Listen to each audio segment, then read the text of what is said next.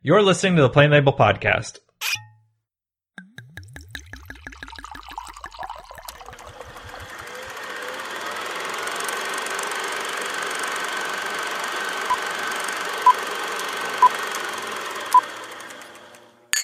Hello and welcome back to the Plain Label Podcast. I'm your host, Eric Williams, and in this episode, we return to the horror genre with a look at the films Tremors and A Quiet Place. Here to discuss the films with me is returning guest, long time coming, long time returning, Mr. Cameron Rice. Hello, I'm back. I did it. I, I climbed to the top of the mountain again. I made it. I made it. I made it to the top of the mountain. That's right. Before getting into our discussion, I would like to mention that we are still proud members of the Deliberate Noise Network. Go ahead and search for Deliberate Noise in your podcatcher of choice for more great shows from the network. And we are also sponsored by Audible. For you, the listeners of Plain Label Podcast, Audible is offering a free audiobook download with a free 30-day trial to check them out. To download your free audiobook today, go to audibletrial.com slash plain label. Again, that is audibletrial.com slash plain label for your free audiobook. Mr. Cameron Rice, what are you drinking this evening? So I am drinking. Uh, I'm trying to get the pronunciation correct though. Uh, Tillamore, Tillamore Irish whiskey Oh, uh, on the rocks. nice. Just Yeah, very good. rocks, yeah. Triple, triple distilled. Very good. Um, I haven't been on for a while, so I do want to ask: Has anyone ever yet on the history of the show been like, "I didn't drink anything, but I took a hit of a big old split"? Because now we have three states that legalize weed. Nobody said that before, but I do know several people that have told me that off the record. yeah. So it's like, yeah, I didn't actually uh, have what I was drinking. I just uh, am really high right now. So a few people have told me. I was like, oh, okay. Whatever. I will say there's mild disappointment in that Rachel is not here because Rachel and the horror always go well. yes, she she always has interesting views on the uh, on the horror films. Um, the good news is, is for our second film this evening, I did watch this in the theater with my wife, and once again for the recording with my wife. So I have hot takes from her. So Ooh, she'll have I to be wait. yeah. So she'll have to substitute for Rachel for this time around. So uh, that's what you're drinking. I'm drinking, and I wish I could take a picture of this and send it to everyone right now because it is it's Red Bull and vodka, but it's the regular Red Bull on the bottom, and then on the top it's this raspberry Red Bull, and it looks strikingly similar to the lights in A Quiet Place, to where the the bottom parts are like this goldish, and then the tar and the top part of the drink is like a bright red.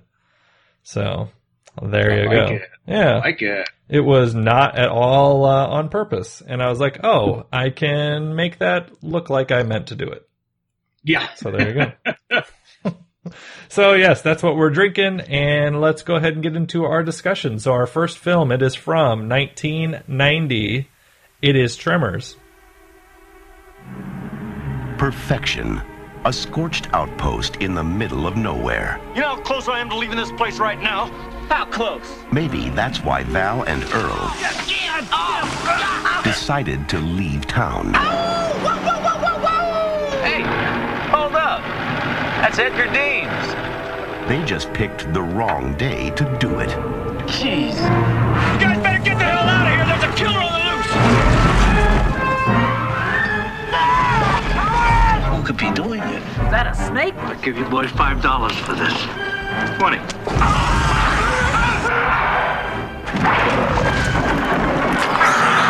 That's how they get you. They're under the ground. What the hell are those things? How could they eat a whole station wagon? But where do they come from? I vote for outer space. No way these are local boys. You see, they're headed right for us. No Richter scale can measure it. They're coming! No scientist can explain it. Burt, they're under the ground. You didn't get penetration even with the elephant gun. Run, run! And no one knows what to call it. Megaworms or suckers or, or suckoids. Now, this valley is just one long smorgasbord. Now, it's up to Val and Earl to save the world. That's one big mother. Who died and made you Einstein? And they know just what to do. Flip for it. Damn. Kevin Bacon, Fred Ward, Tremors. And the IMDb plot synopsis goes like this A small town gradually becomes aware of a strange creature which picks off people one by one. But what is this creature and where is it? At the same time, a seismologist is working in the area. She detects tremors. Then it spelled it out in this description here. Dot, dot, dot, quote, tremors, dash, all that sort of stuff. The creature lives underground and can, quote, pop up without warning. Trapped in their town, the town folk have no escape. So the person that was that was writing this was very liberal with the use of dashes, ellipses. Uh, we got some quotation marks. We got all we got all kinds of stuff in there. So Oh, beautiful. this is Cameron's pick, basically, right? This was the one that you had selected to accompany A Quiet Place. Yeah, so you threw me a list of four movies, and Mm-hmm. you picked some uh, modern films. So I was like, okay, let me try and tie in, find some tie-ins Mhm. uh, for some of these. Um, so yeah, I picked Tremors uh, to pair up with A Quiet Place. The basically uh, creatures that are going to eat a group of people, That's right. um, and they're blind, That's right. uh, the, and they use their hearing to to find people. Exactly. Yes. And what's funny is uh, I remember seeing this. I think the version I saw was probably like a USA version because I remember Reba being in it. Uh, Reba McEntire. oh yeah, oh yeah. and I was like, oh yeah, I've definitely seen Trevor Tremors before. And so when I was watching it this time around, I was like, holy shit! Like, look at how similar these sort of monsters are to A Quiet Place. I was really sort of taken aback by the sort of uh, general sort of ways in which they were similar. And so I was like, well, look at Cameron, look at this pick. This is a good one. This is a this is a nice connection. So Uh, now more comedic, yes, a little, just just a little bit, yes. just a little bit funnier. That's right. They, oh, uh, Kevin Bacon doesn't quite have the gravitas that John Krasinski is going for. Not in this film. so, what did you what did you think of uh, Tremors? Kind of, what's your history with it? Like, is it a movie you just kind of been like, oh shit, I can't wait to talk about some Tremors, or is it uh, one that you just kind of paired with and then ended up liking okay, or, or what's kind of your your view? So that ended up being it? like a kind of a good mix of things. Is that simultaneously like, uh, you know, I think for us who have people who have like big movie collections, it's um, it's one of those cases where it's like you'll kind of go through your library and go, oh man, I haven't seen this one in a while. I'm itching. Um, so Tremors, I kind of came across uh, maybe about six months ago, and I'm like, man, I got to just find a time to kind of sit down and rewatch Tremors because I have one of those four disc. Because it's also worth noting, Tremor has like five sequels or six sequels yeah, it's one of those movies Yeah. that has like so many direct to uh, DVD uh, sequels. Uh, one of which Fred Ward did come back for part two. oh really? Um, and I guess the other thing, and this actually kind of again like uh, sometimes just the universe smiles upon you. Uh, recently, they were in production, and Syfy had just passed, but they filmed it. A pilot to a Tremors TV series with Kevin Bacon returning as this character. oh, crazy. And they filmed the pilot. There's a trailer out there for it. You can find the trailer to the Tremors TV series, but Syfy decided to pass on it. Ooh, that is not uh, that is not great. That is that is not real promising. If Syfy said, mm, "Nah, A- this isn't." yeah, a little bit of a bummer. So I am wondering if uh, down the line that will get released as like a, who knows, like a special feature. I could easily see a uh, Scream Factory releasing Tremors. You know what I mean? At some point in like, because it's worth saying also like as far as Blu-rays go, this is just kind of like ah here, like there's nothing extra on it. Uh, but I feel like as a movie on its own, I think I came across Tremors.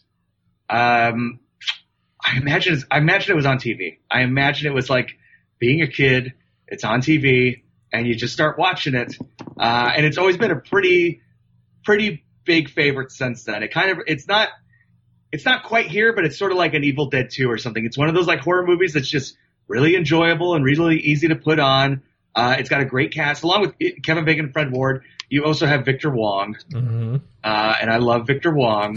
Um, and like we said, Reba McEntire. There's a couple of like great little characters, and uh, this is uh, the funny thing is this is directed. It's directorial debut of Ron Underwood, who after this would go to make City Slickers. Ah, yes. He also is. Uh, he's co-credited with the writing of this as well. Yeah, the first film. Yeah, Mm-hmm. and he would then go on to And we ahead. should also mention that Michael Gross is in this movie, Michael Gross, who is the character that kept returning.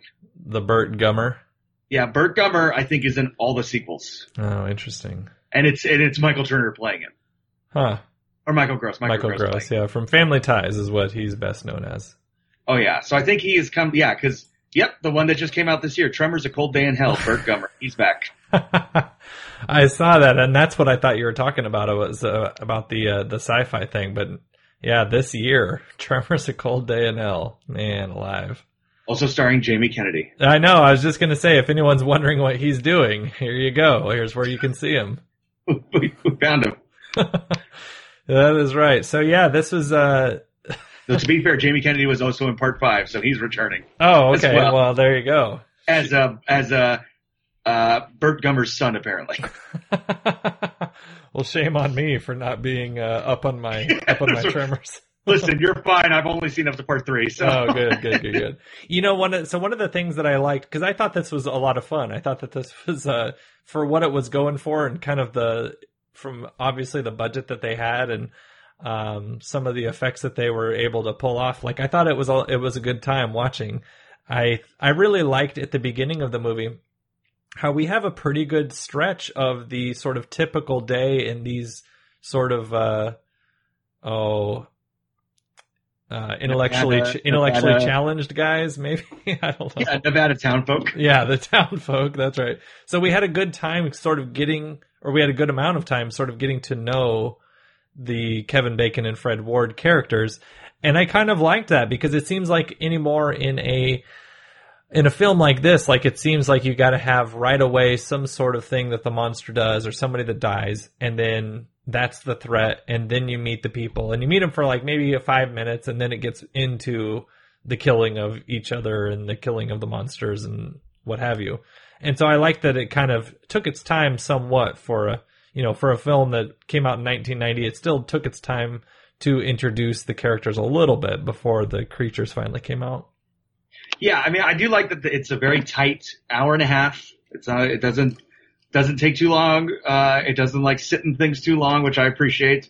Uh, nowadays, if a movie is under two and a half hours, it gets an automatic star. it's uh, very beneficial, I think, for me to be like, oh, thank God they're going, they're going.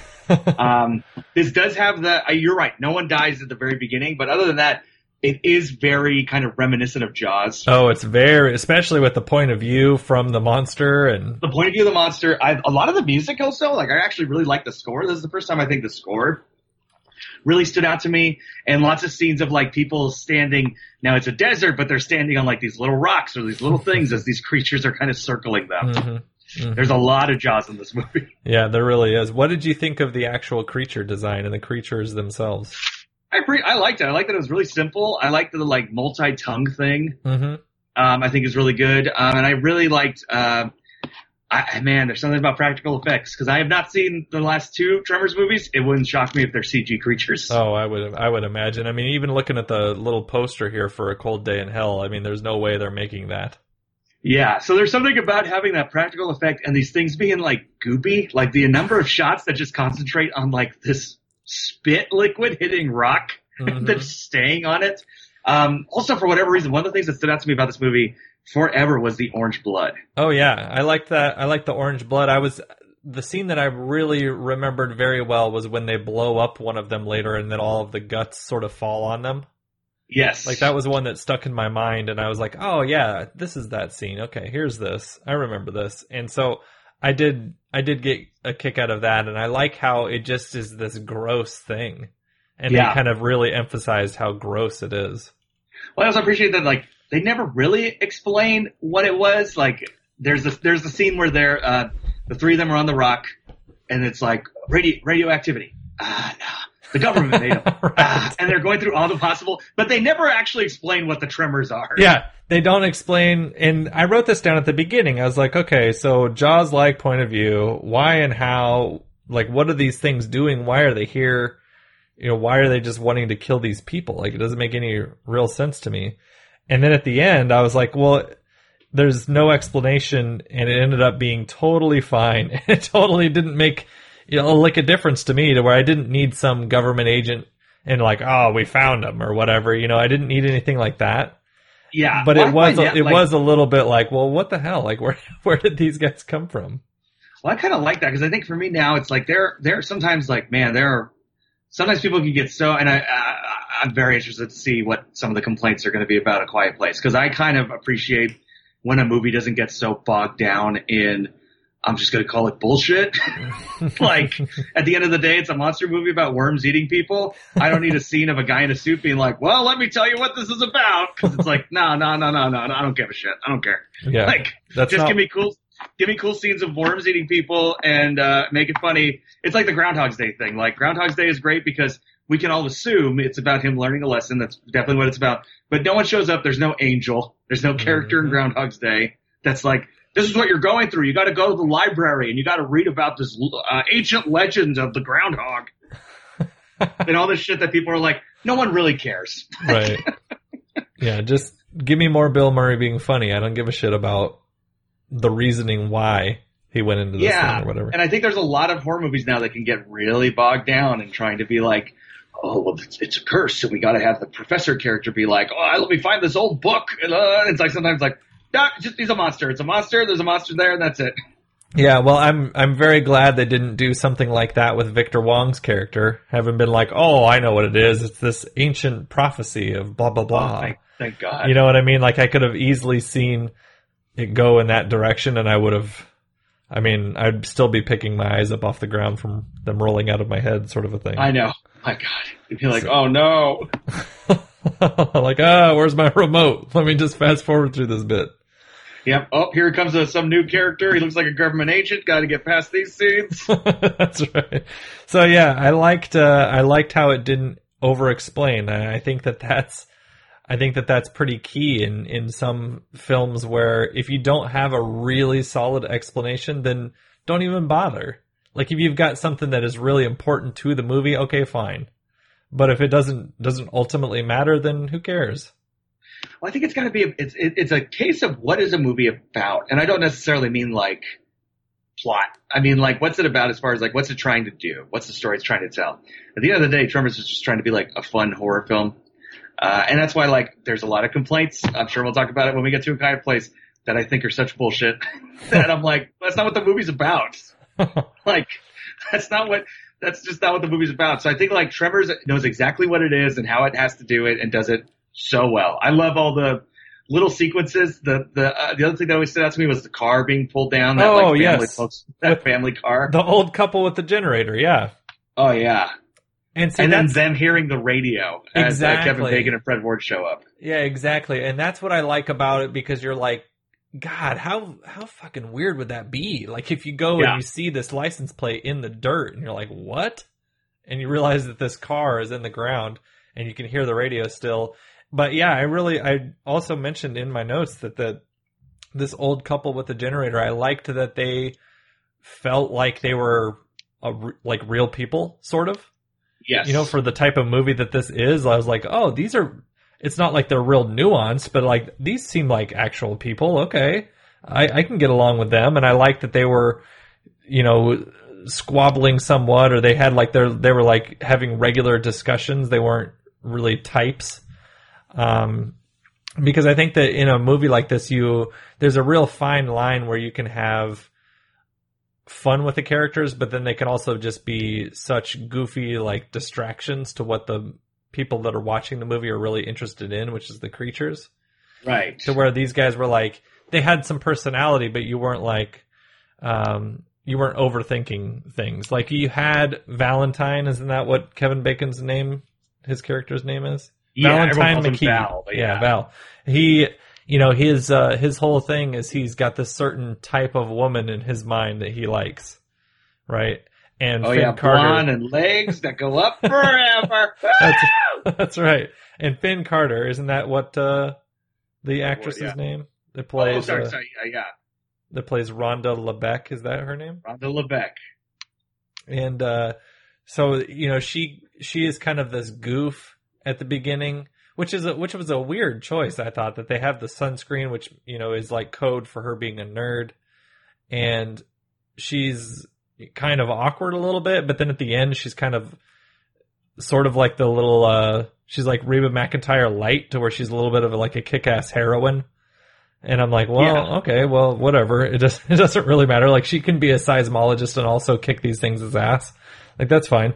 Um, but I did like how his whole thing was, you know, his his little arc was he didn't like any women except for this one type, and then he sort of matured throughout the throughout the movie because it's about his maturity, Cameron. That's what the movie is about. Mm-hmm. and so I thought that that was good. But one of the other things that I really enjoyed about the movie was it was completely okay with being over the top and going for jokes. And some of them is is things that I wish that people would do more in movies like this, where they kill that first creature and they kind of, I think it was the first one, and they kind of do it by accident, where they're just running away from Oh it. yeah, where it like runs into that kind of like I guess like ditch river. Yeah, thing. it's like this uh, cement. It's like a it's like a it's like a ditch, but it's cemented to make sure that the water gets to the town. It seems like to me. Uh, but anyway, so it's either that one or it's the next one where I um they kill it and he screams, "We killed it! Fuck you!" Like, and I loved that that Kevin Bacon has this big "fuck you" to one either the first or the second creature that dies, and and uh, I think it's the first. is it That's the first one that dies because they they have that moment where they think they saved the town. They're like, oh well, at least it's Oh, dead, right. and then they find out there's three more. And so yeah, I really I really like that because that genuinely made me laugh and there was a there was like a couple of moments that genuinely made me laugh in this movie and I was kind of uh, happily surprised by that. Oh, yeah, it's so good. Yeah. I also did really enjoy that the that they uh I, I mean, I, when I'm watching it, I I take it as they're not taking themselves too seriously by having the pole vaulting scene in there.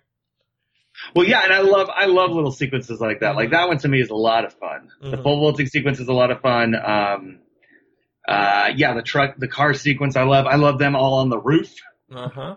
hmm Uh, and and I really I really love the um, uh, oh god, pogo stick. oh, that girl with the pogo stick, yeah. Uh, the girl who, who would later go on to do Jurassic Park. Oh, holy shit, that's right. Yeah, that's Lex. That's uh, the I don't know the actress's name. Yeah, that's crazy. I didn't Oh, even think about that. Now that you mention it, though, I it's like, oh, of course that's her. Huh. So yeah, so I, I did like that. I like how the Gummers are just kind of this crazy, secluded, uh, you know, family that is ready for all of the sort of nuclear fallout and all of that kind of stuff. And they're Oh, ready. at first they're they're all making fun of them. They're like, these people are psychos. And then it's like, and then when they jump into, and I also, I love a movie where they, where you can make your own convoy war truck. That's right. I mean, this and Land of the Dead, the Dawn of the Dead remake, any movie, horror movie where it's like, look, we, we made this like war truck. I'm like, I'm in. hmm Yeah, so it's a lot of, it is a lot of fun, and I'm glad that the, I guess ultimately I'm glad that the monsters themselves aren't just stupid things that get just sort of slaughtered one by one. Like I'm, I'm glad that they did have to sort of change their tactics and figure things out a little bit. But I also appreciate, yeah, none of them die the same way. None of Mhm. the creatures die the same way. hmm And I love that final sort of death where it just goes off and splats on the ground. Oh yeah, and he's like, like, I hope oh, you can fly. yeah i was like that is so good like practically that looks so that looks so good like that looks so much better than if they were to cgi it uh, Oh, because yeah. you can just feel this this sort of model that they made up just sort of flopping on the ground from like four feet away or whatever it really was you know and um and so yeah i just thought that that looked i just thought that that looked really good especially for 1990 Well, there's something about it being practical that like makes it way more gross. mm-hmm And because like again, the color choice and the, the sound effects, everything. Oh god, I love Tremors. Yeah, they uh they really kind of, it like plops on the ground before it looks like it's dying. Like it's got this sort of gross like fatness to this monster. Oh yeah, like and that's the thing. Like uh, the one that blows up, there's like a white liquid in there as well. Like Yeah. it's not just all orange. It's and it's bubbling. Gross. It's like it's genuinely gross. So you're like, ugh, what the hell is this?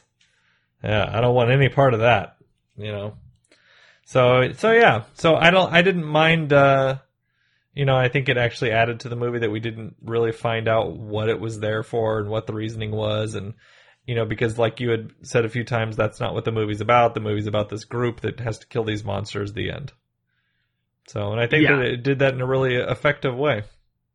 I think that was a, that was kind of a big thing about like 80s and 90s horror movies is like sometimes you would get explanations that were like even which were stranger, which kind of made them funnier. Like, um, it's a simple explanation. His explanation is I love like the Nightmare on Elm Street explanation where it is just like uh, he k- killed the parents, the parents killed him, and now he's back for vengeance. That's all you need to know. Because then when you get to part six and it's like, oh, it was these ancient demons and they they were there when he was getting killed, and that's what gave him. And you're like, oh no, you ruined it. Yeah, why? Over explained it. Yeah, that is kind of a, a sign of the times. Well, and when would have when would that have come out though? Because that's probably what like mid nineties. Final Early Friday would have been, or sorry, uh, Freddy's Dead would 91 maybe? Yeah, so that's it's not like it, was a cultural thing because this is uh, you know an hour and a half and Yeah, Freddy's Dead is 91. yeah, it's not like uh, you know sort of our modern stylistic choices where everything has to be two and a half hours again, like you mentioned earlier. Well, that's always the thing that they got to end up doing now is like, and that's what all the horror franchise sequels ended up doing eventually was like, you had to do, uh, you know, you had to, um, first of all, uh, Jason, you had to explain, it's like, oh, well, this is how he, blah, blah, blah, blah, blah, in, the final Friday. And then in Halloween part six, they have to be like, oh, there's a cult of Michael Myers and that's how he's able to survive and keep living. And that's why he wants to kill his family. And you're like, no, Don't give don't me do that any of this. That's right. That's right. Well, do you have anything else about uh, about Tremors before we move on, there, Mr. Cameron?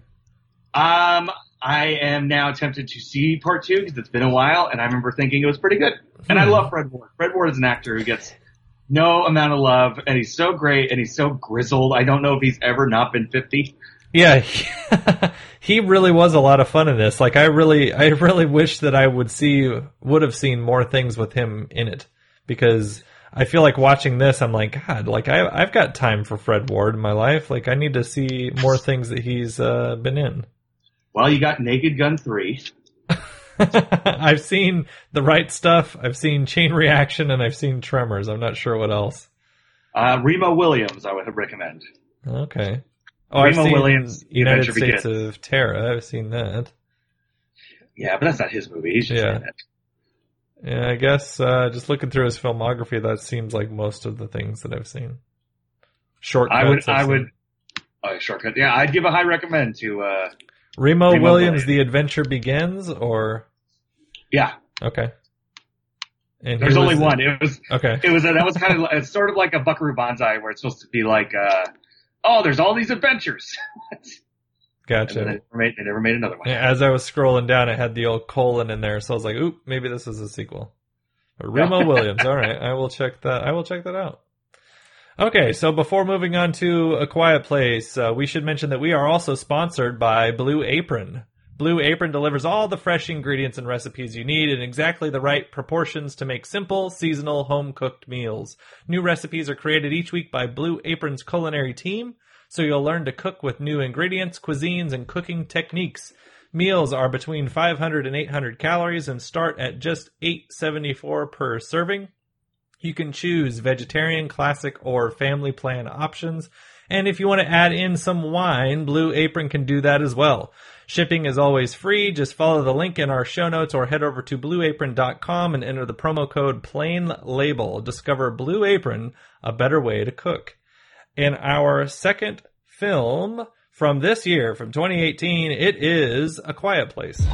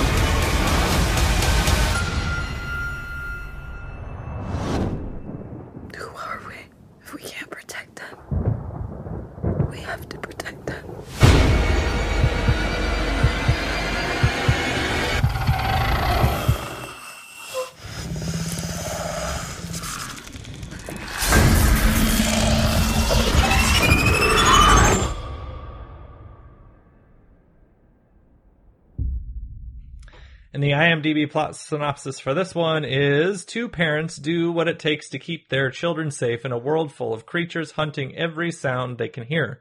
Not a not a sound can be heard from the family hiding in silence, but all it takes is one noise and everything can go wrong. That's confusing.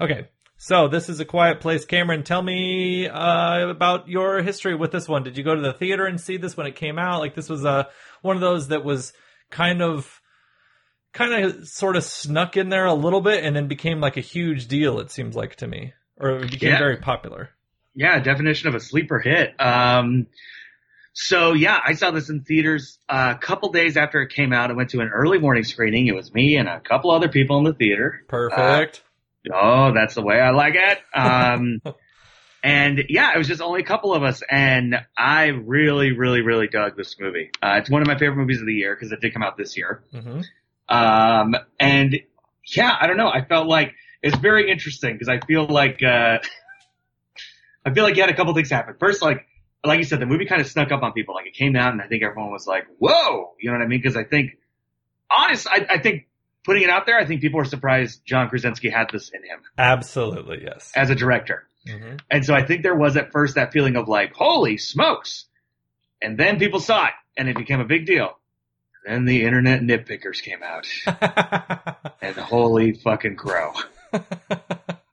I don't know how, listen, art is subjective, hmm but holy shit, there are some nitpicks that I am like, how do you watch anything? how do you live with yourself sir my God. And I'm not saying this is a perfect movie, but my God, some of the shit people complained about. Yeah, I hear you. I hear you. Before getting into some of the nitpicks, uh, I watched this with my wife. She is a fan of horror movies, but she is very tense during all of them.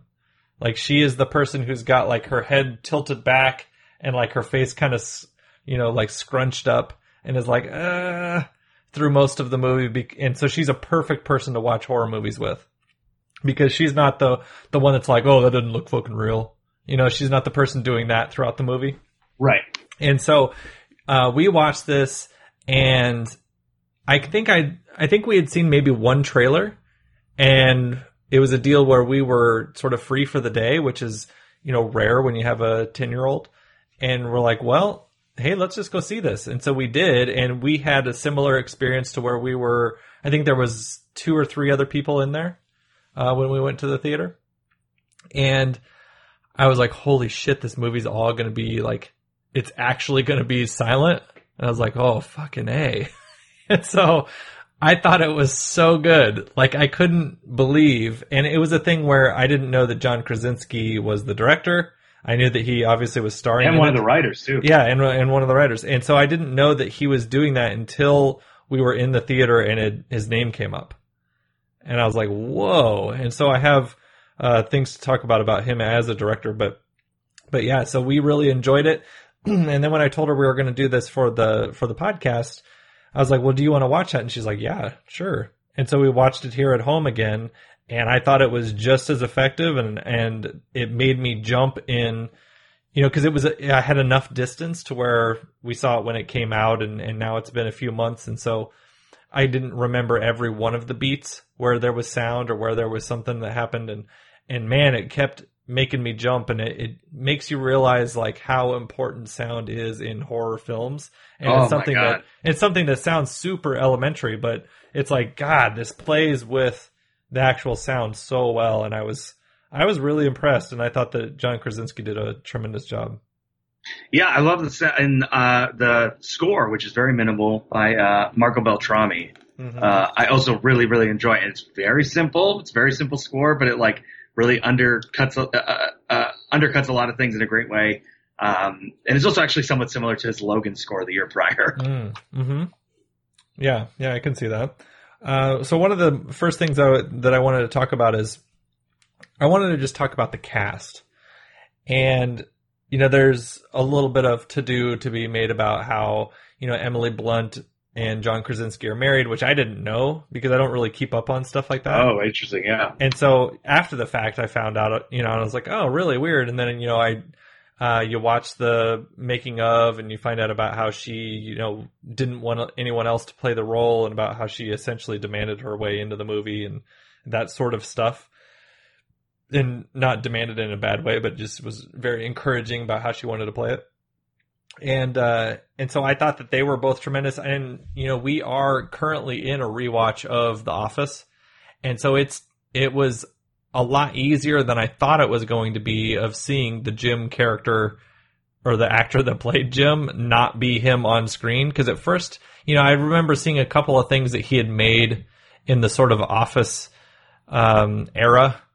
And I was like, oh yeah, okay, it's just John Krasinski trying to play Jim, and he's trying to trying not to play Jim, and he's trying to just separate himself out. I don't know if that's really working that well, but he looked, you know, he looked incredibly different, and he just has this much more sort of masculine look and much more of like a, a father figure look about him just by you know having a, a, a decent haircut we'll say it that way and a uh, just this beard and just adds years on him and just makes him look more like a man and i was like, Well, like he also- oh, he also I got really- him He got really pumped up for the Michael Bay movie he did. oh right yeah that uh i don't remember Thir- the- thir- 13 hours. 13 hours yeah And I guess he's pretty much stayed that way since then because now he's also all ripped up for uh, Jack Ryan. yeah and I, I didn't realize that he had filmed all of jack ryan right before doing this movie Yeah, which that's also crazy. Yeah, and I was like, wait, what? Like, wow, Jack Ryan was in production for a long time, or in post production for a long time then.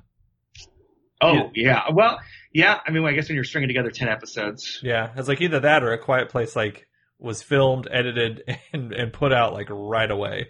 which with a horror movie, possible. Yeah, it could be. Possible. One of the things Uh, that was interesting in the in the behind the scenes stuff is they talked about location and about how they wanted to get that corn for those scenes, and they talked about how they had to they had to plant the, their own corn, you know, months before they even started pre-production because they they needed to have the corn ready to go. And as someone that lives in the Midwest, I'm like, oh, okay, I understand that. Oh, sure, corn, yeah. You can't just fake the corn, yeah. that makes total sense. Yeah, uh, but speaking of the cast, yeah, I think Emily Blunt is phenomenal, uh, and the young actress that they hired who plays the daughter, who is deaf in real life. Yeah, Millicent is her name. I Yeah. think.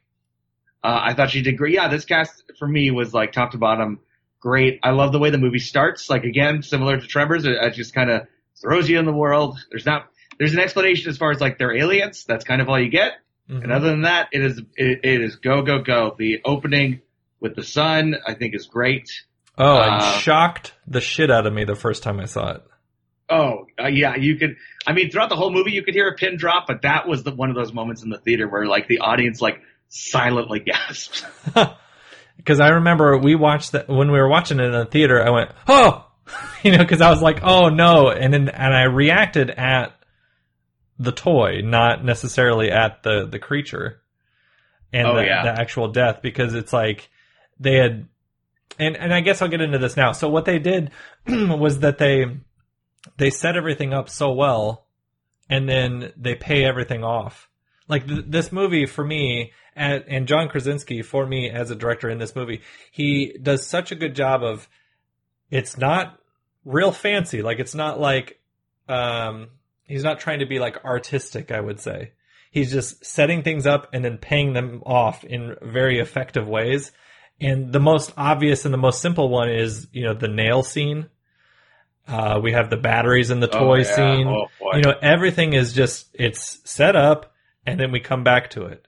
And everything just is like nice and neat and tied together. And, and I just was like, God, this is so well directed, I thought. Like it, Well, everything just makes complete sense. What I like about it is it feels like an old um, kind of Twilight Zoney sci-fi story in that it's like I feel like the writers basically went, "What's the worst possible thing that can happen in this situation? Okay, let's do that thing." Mm-hmm. Uh, and that's where you get to some some of the nitpicks where people are like, "Why would they? Ha- why would they have a baby? Why would you have a baby?" And it's like because you're sitting there going, "What's the worst possible thing to happen in this world?" uh, and I like that. I like when writers go, "Okay, what's the worst thing that could happen? This. Let's do that. Now, what happens after that?" Mm-hmm. And I think this movie does an excellent job of that. Yeah, because babies naturally bring all of like all kinds of tension, right? And well, between between the birth and then the fact that you everything is about like a pin drop is deadly, so you're going to bring a crying infant. Which Uh, so I think this is where we kind of, we kind of get into the nitpicks, and I actually want to call out this great video by this YouTuber, uh, Patrick H. Uh, Willems, who did a video called uh, "It's Pretty Harsh" title, but I love the title. Uh, uh, shut up about plot holes. nice. And basically pointing out that people might not actually know what a plot hole really is, Hmm. in that a plot hole is when a movie breaks its own setup universe logic. Right. It's not a character doing something you would not have done. so, what are some of the things that they bring up for plot holes in this movie? Like, what are some of the critiques that Uh, the, the trolls have brought up? Why would they have a baby? Okay. Well, because they Uh, wanted to have sex because their world's terrible. The world's terrible, and also it's like, well, as a natural storytelling element, it's pretty good idea to be able to go. Again, what's the worst possible thing? Having a baby. Yeah, Great, let's exactly. let's It's like because a baby can't understand, you can't cry. Oh, it's so good. Eh, eh, right. So that i mean that to me makes complete sense because you're in this you're in this you know, this post-apocalyptic world. Everything's terrible. You, you're scrounging for everything. Yes. so i can see if you're in this situation what do you have left? Well you have the companionship of your wife. Hmm and it's not like you're going to be searching for birth control or something. Right. And also, and so, and I, I'm going to talk about all these in a moment when I talk about, yeah, what, what is a, what is a movie about? uh-huh. Um, the other nitpick is why don't they just live near the waterfall? hmm. Because apparently people just wanted a movie of John Krasinski building a house next to a waterfall. Because that's a, that's a good story. yeah, And also- that's not a story And that also makes no sense to me because I'm like, what do you, what do you mean? Like how, when people say that, and people, a lot of people say that, a lot of people say that. I'm like, what do you mean? Did you, in all honesty, how was he going to do that? Do you know how a house works with foundation? yeah Like, how is he going to build the house quietly and I guess the idea the is like, waterfall they could just live in tents. And I'm like, uh, cool, I guess. Like, I, again, I'm like, that's not what the movie is about. That's Yeah. not what the story they're trying to tell. Um, that one drives me insane. That's that one's like, ridiculous. wow. I'm like, what are you talking about? And that also completely strips away. And, and so one of the things, uh, Patrick Rowland points out, which I love, is that like, usually nowadays people pointing out like plot holes or logic gaps, all this other stuff, he goes, it all comes down to logic. And he goes, but at the end of the day, human beings are not logical Mhm. in lo- in real life. We're not logical creatures. And he said also the entire he goes that's what sort of uh, Star Trek and the Klingons are about. Uh, Star Trek and um, Vulcans are about is that they are so logical that they're not human. They are Mhm. too logical. They have no emotional center and all this other stuff. And so it's like if every character acted like a Vulcan, you wouldn't have a story, Mhm. and you wouldn't have character conflict, and you wouldn't have all the things that make a movie a movie.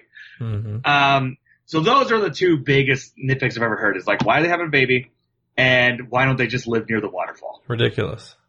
Um, and again, because be, to me the movie is about family and the conflict that comes up with the family, Yeah. especially the stuff with John Krasinski and his daughter. Yeah. What Whether would you? or not they live next to the waterfall is not adding to that story. And the whole entire scene about that waterfall scene is it's supposed to be a sense of relief for him and his son, but even him and his son, they're still like they have to get behind the waterfall. Even when they're near the river, he's still sign languaging to him. Mm-hmm. Mm-hmm. Yeah, it's. Uh, I- I think those are ridiculous. Um, because the movie is about what would you do to protect your family, Yes. right? It's not about oh well they would have a better quality of life if they lived by this waterfall Not by it, behind it. behind it. Yeah, It in would this like be behind it. in this like three foot area. Because the movie makes it very clear when he's next to the river, he still has to do sign language. Mhm. He's mostly just pointing out to his son that the river's loud, so don't worry about the fish flopping around. But they're still doing sign language. That's the thing is like, that's a deliberate choice by a filmmaker in that they are still doing sign language next to the river. It's only once they're behind the waterfall. Oh my goodness. Yeah, those I just don't uh I guess this is one of the reasons why I'm glad that I don't read a lot of film criticism. Um I have to, it's part of my job. and so it would just like I don't know, I feel like I would I would just bang my head into the wall. I wouldn't understand like what do you mean? like you mentioned earlier, that's not that's not the premise of a movie. That's Well, that's how do you yeah. survive. That's how do you survive and that's it. And then you just like sit there and be miserable the whole time. Which I guess like if this was like what we talked about before, The Edge, and it's Anthony Hopkins and Alec Baldwin, and the bear can't get behind the waterfall, then I'd be like, yeah, I'd probably spend a good chunk of time behind that waterfall. hmm But that's because that's what that movie's about is survival. Right. Yeah, yeah. It and so it's also about um, one of the things that I really like is that this is the daughter is not a perfect character because I think Yeah. that when you have a character that has a disability, I think it's so easy to say, okay, well, we'll make her the savior, Jim, it's almost like treating a disability like it's twee. Right. And so I like the fact that she essentially gets her little brother killed. And I like the fact Yeah. that she can't quite figure out what's going on with the hearing aid until, spoilers, until after her father dies. And Yeah. I like that there's all of these things that if she's this perfect character that we get sometimes, she would have figured those things out, or she may have made one mistake but wouldn't have made the other. And I, I love the fact that it's like, no, she is imperfect. She goes storming off because she has all of this guilt. She has all of this regret. She wants to be like her father, even though he won't let her. And, you know, she is unable to sort of make the, make sense of the thing that would save his life. And then ultimately, you know, ultimately it's an uplifting ending, but it's like, you know, look at what this character had to go through. And look at what these three characters have had to go through. And then you get that awesome shot of Emily Blunt Oh. got the end. So good. uh, that's that's one of my favorite endings to a movie in a while. they get it figured out, look at each other, and and then it ends. Perfect. Man, that that's very good. That's very good. What uh what did you think of? And this is one of the small bits in the movie that just kind of adds a little bit of uh the world. But what did you think of the old man in the forest? I, I dug it again. Like I think like it, it kind of goes with that thing for me of like, what's the worst thing that could happen? hmm And like if you run into someone who's emotionally distraught and just like, I'm done. Yeah, and I thought that that was it's something about that toothless man and the way that he sort of sucks his lips in and then screams. And I was so sort of disturbed by the way that they like it it reminded me of something like a Cronenberg sort of a situation to where I was like, God, did they do makeup on his face? Like it looks so odd before he screams.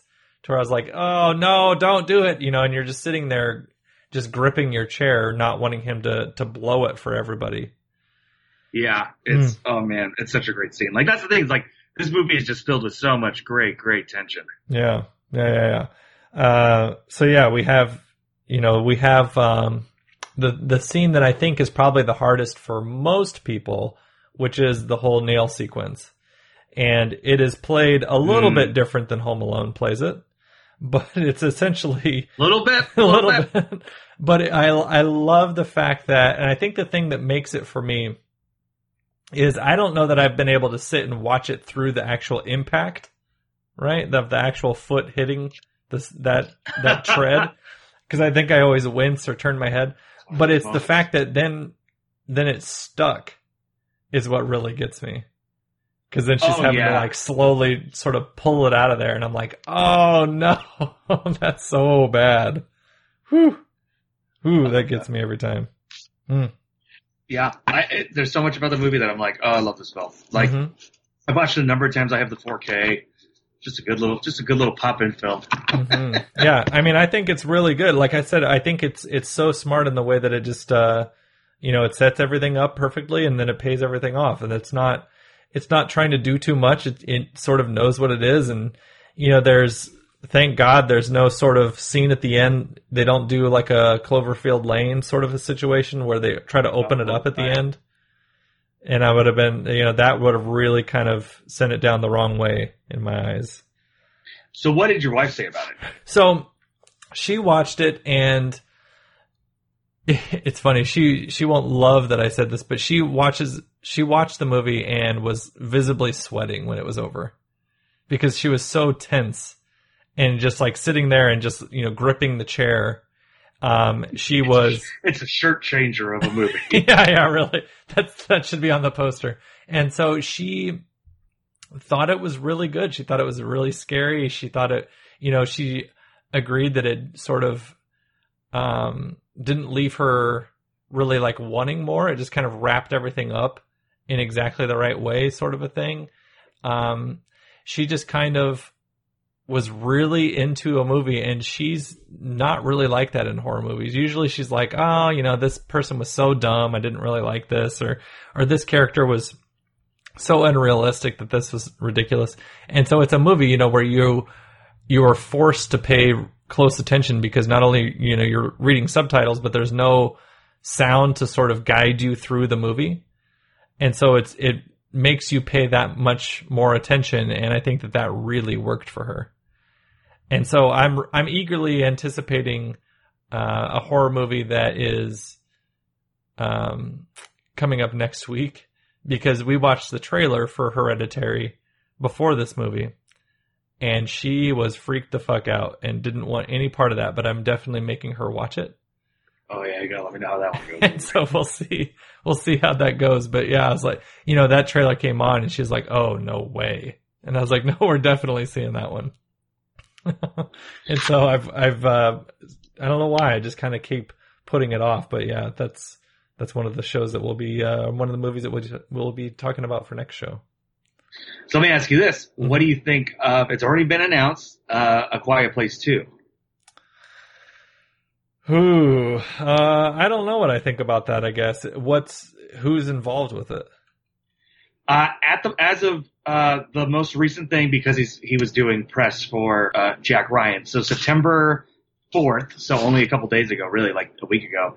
Uh, John Krasinski said, "I can totally see myself handing the reins over to someone else. It's really just about finding the right story. I know Paramount announced it, and I really want to do it. Uh, I really credit them with allowing us to very uh, gently get in the water. It's really nice of them to do because a lot of places would just make it. Uh, we're just trying to find the right story right now that connects to the first one." Hmm. So it sounds like he pretty much is just like, I want to wait to find a good script or story. I don't know if we'd follow uh, uh, Emily Blunt's character in the family, or it would just be like, and now here's another part. Like I could very easily see a Quiet Place Two being in a city, Hmm. and it's here's another family. Boy, I don't know. I guess I guess I would have just liked. I mean, and I get this doesn't make sense for Hollywood because it's made a lot of money, but I This wish. was, I, I think it's it's worth. It made disgusting amounts of money. Like it was like surprising to people. Like it, it that weekend it opened. I think everyone was like, oh yeah, you know, it'll do horror movie numbers. It'll get like maybe twenty to thirty and do really well. I think it opened to like sixty million dollars. Like it was a massive like shock to yeah, everybody. it looks like the worldwide gross is 332 million off of a 17 million budget. Yeah, so you can see why Paramount's like, and also because it's Paramount, who honestly the last two years has really struggled outside of this and Mission Impossible. hmm So you can see why they're like, oh, we got something. Yeah, just uh, let's just hitch our wagon to that. So I don't know. I guess it all ultimately depends on who they get to direct it. If he, if it's not going to be him, and and sort of what the screenwriters come up with, because I believe that this was a spec script that got purchased. It was a spec script that, yeah, I think uh, then he came on and did uh, at least enough of a rewrite to get a writing credit on. Right. Yeah. Because I know that Bryan Woods and Scott Beck, the, those are the story and, and the co-screenwriters. They have been doing uh, like different screenwriting. Uh, they've been basically doing the rounds on on sort of uh, inputting what people that want to break into Hollywood should and should not do with their screenplays. Right. Right. Yep. And so there's been a bunch of stuff with that, and I'm kind of like, well, I mean, as far as I know, this is this is like your spec that got purchased. Like, maybe just put your head down and do another one. Like, you know, I don't know. yeah. It just seems like maybe just you, keep, just keep at it, boys. Just keep at it. yeah, it just seems like maybe you caught lightning in a bottle and you want to just keep on keeping on first. But you know, they've got they've got you know twelve different things listed in their uh, listed in their credits, and most of them are shorts or a TV movie. But but they have this and they have Haunt, which is in post production now, which is obviously a horror movie by the title of it, and then A Quiet Place Two has been announced for 2020, but it just says for characters. They're not they're not even the uh, official screenwriters yet. Interesting. Very interesting. Yeah, so I don't know. So I mean, it would uh man, if I was those if I was those two guys though, I'd be like, "No, this is mine. I will write it. Thank you. It'll cost you this much." Uh but I but I've got an idea and we're gonna we're gonna have uh, Rainn Wilson. He's gonna be the main guy, and we're gonna find another person from the office, and it'll be fine. Hot off, hot off the Meg. That's right. That's right. Or uh, Star Trek Discovery, maybe again. Who knows? so yeah. So I Uh, no, but I, even if the sequel sucks, hey man, this one still stands out as awesome. yeah, it is. It is. It's really good. It's a it's a uh, it's a Blu-ray that I have on the top of my uh, Amazon wish list that which my which my mother uses to purchase me Christmas gifts. She's like, you know There you what? I don't want to guess. Just throw whatever you want on your Amazon wish list, and I'll just get you something from there. Perfect. Perfect. so I know that I'm gonna like it. but yeah, I did. Uh, you know, and if people haven't checked out the actual physical DVD, there is some some decent behind the scenes extras. We do get a little John Krasinski talking about, um, you know, the the behind the scenes stuff like the sets and how Emily Blunt got was cast and all of that kind of thing. Um, what did you make of the fact that this doesn't bother, kind of like Tremors, with where really everything where they came from or what their purpose is? Like, you know, we don't get the Independence Day sort of trying to figure out what the creature is all about kind of stuff here. Love it. All about it. Yeah. All about it. So I hope, like my, ultimately, I would be okay with the sequel just being another family or a couple of families or something, as opposed to it Right. being like, here's how they landed on Earth and here's what happened. Yeah, I don't even feel like here's their mission or oh well actually the creatures from the first one are, the- are the stupid drones it's really about you know Yeah, here's the smart ones for real. these are the smart ones that are going to have dialogue Oh, jeez. oh God, I hope not. So, so yeah, A Quiet Place, very, very good. Um, I would say that of the movies that I saw in the theaters, this is probably my favorite one. So there you Boy. go. Yeah, and then we get to talk about hereditary next week that's right. That is right. So, anything else, uh, Mr. Cameron Rice, before we close this one out?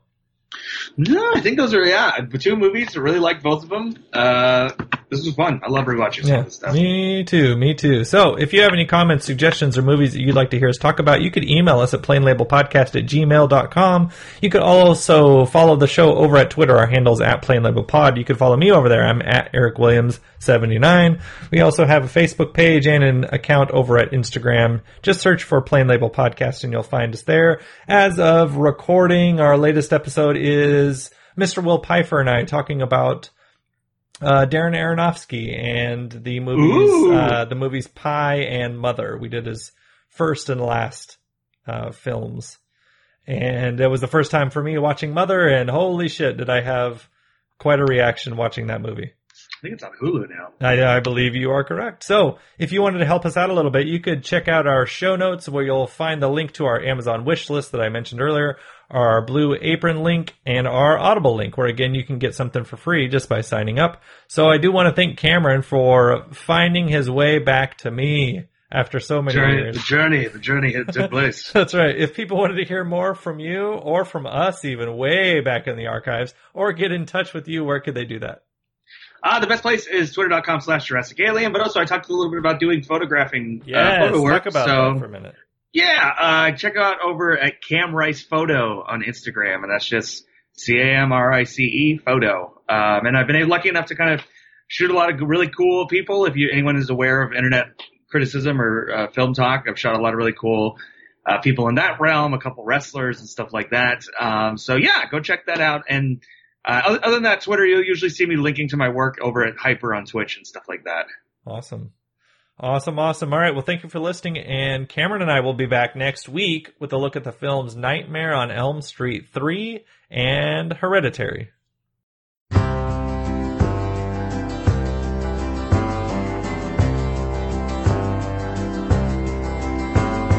Drop kick me, Jesus, through the goalpost of light. End over end, neither left nor to right. Straight through the heart of them righteous uprights. Drop kick me, Jesus, through the goalpost of